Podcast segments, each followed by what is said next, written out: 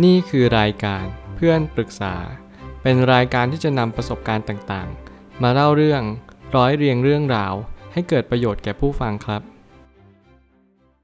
สวัสดีครับ ผมแอดมินเพจเพื่อนปรึกษาครับ วันนี้ผมอยากจะมาชวนคุยเรื่อง ลงทุนทำสวนมะม่วงแต่ขาดทุน แถมมีภาระต้องเลี้ยงลูกอีกทำยังไงดี มีคนปรึกษาว่า สวัสดีค่ะ ยินดีที่ได้รู้จักนะคะ หนูสามารถระบายกับพี่ได้ใช่ไหม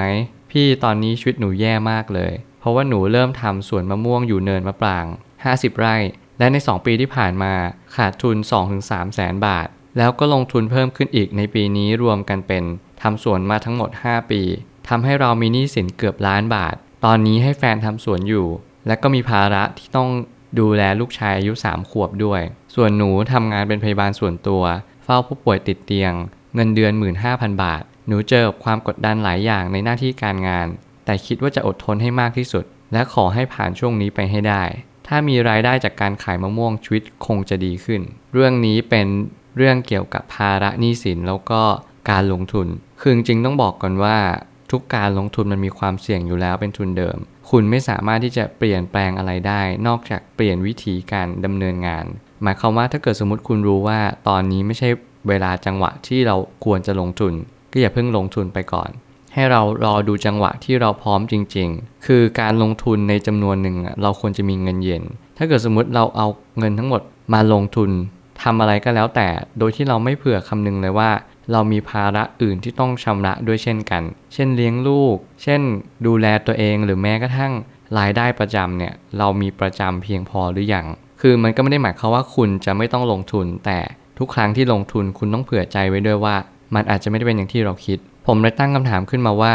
อดทนคำนี้ดูเหมือนจะง่าย แต่จริง ๆทำได้ยากยิ่ง เมื่อคุณรู้แบบนี้แล้ว คุณก็จะต้องลึกรู้ไว้เสมอว่า คุณจะอดทนได้ก็ต่อเมื่อ คุณเข้าใจดีว่าคุณอดทนไปเพื่ออะไร ไม่ใช่ว่าคุณสักแต่ว่าอดทน คุณคิดว่าวันหนึ่งสวนมะม่วงจะทำกำไรให้กับคุณ โดยคุณไม่รู้ว่าหนทางแก้ไขมันไม่ได้อยู่ที่ความอดทนอย่างเดียว มันอาจจะอยู่ที่ว่าคุณบริหารมันอาจจะยังไม่ดีเพียงพอเท่านั้นเอง การทำงานอะไรก็แล้วแต่ ต้องตอบคำถามตัวเราเองก่อนว่าจะเลือกทางนี้ใช่ไหม เมื่อไหร่ก็ตามที่เราถึงจุดเปลี่ยนของการตัดสินใจในชีวิต เราต้องถามตัวเองให้แน่ชัดว่า เราอยากทำงานนี้จริง ๆ หรือเปล่า อย่างเช่นคุณได้ทำสวนมะม่วง คุณอยากจะทำสวนมะม่วงจริง ๆ ใช่ไหม คุณอาจจะต้องคำนึงถึงข้อดีข้อเสียของการทำสวนมะม่วง เพื่อที่คุณจะได้เรียนรู้ว่าทุกปัญหา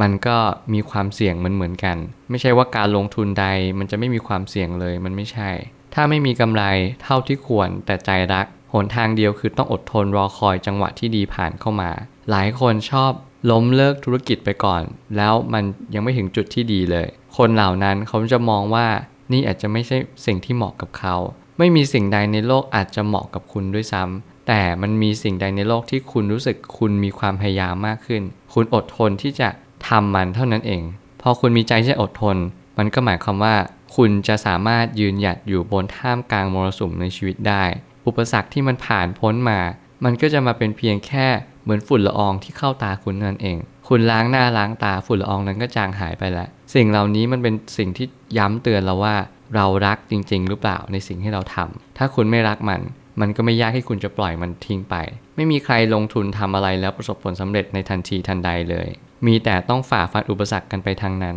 นี่คือความเป็นจริงในโลก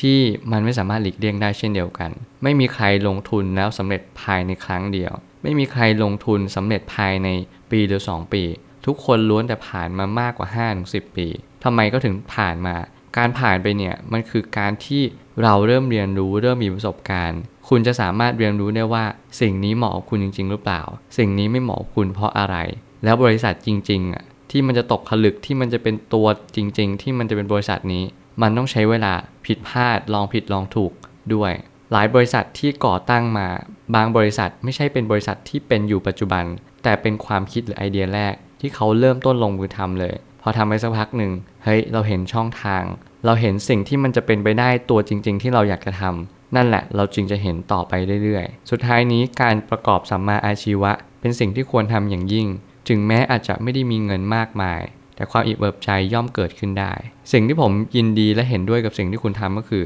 สิ่งนี้เป็นสิ่งที่ดี คุณควรจะทำแบบนี้ต่อไป ไม่ใช่ว่าให้คุณล้มเลิกหรือล้มล้างในสิ่งที่คุณกำลังคิด การลงทุนทำสวนมะม่วง ถือว่าเป็นการทำงานที่สุจริตที่สุด และผมเชื่อว่า เราสามารถที่จะต่อยอดจากตรงนี้ไปในชีวิตได้ ภาระอะไรมากมาย ไม่เท่ากับภาระหนี้สินที่เรา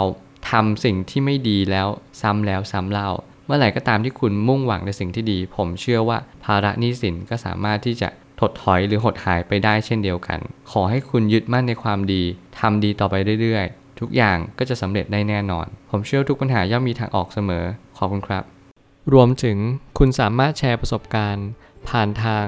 Facebook Twitter และ YouTube และอย่าลืมติด Hashtag เพื่อนปรึกษาหรือ f r ร e n d Talk ด้วยนะครับ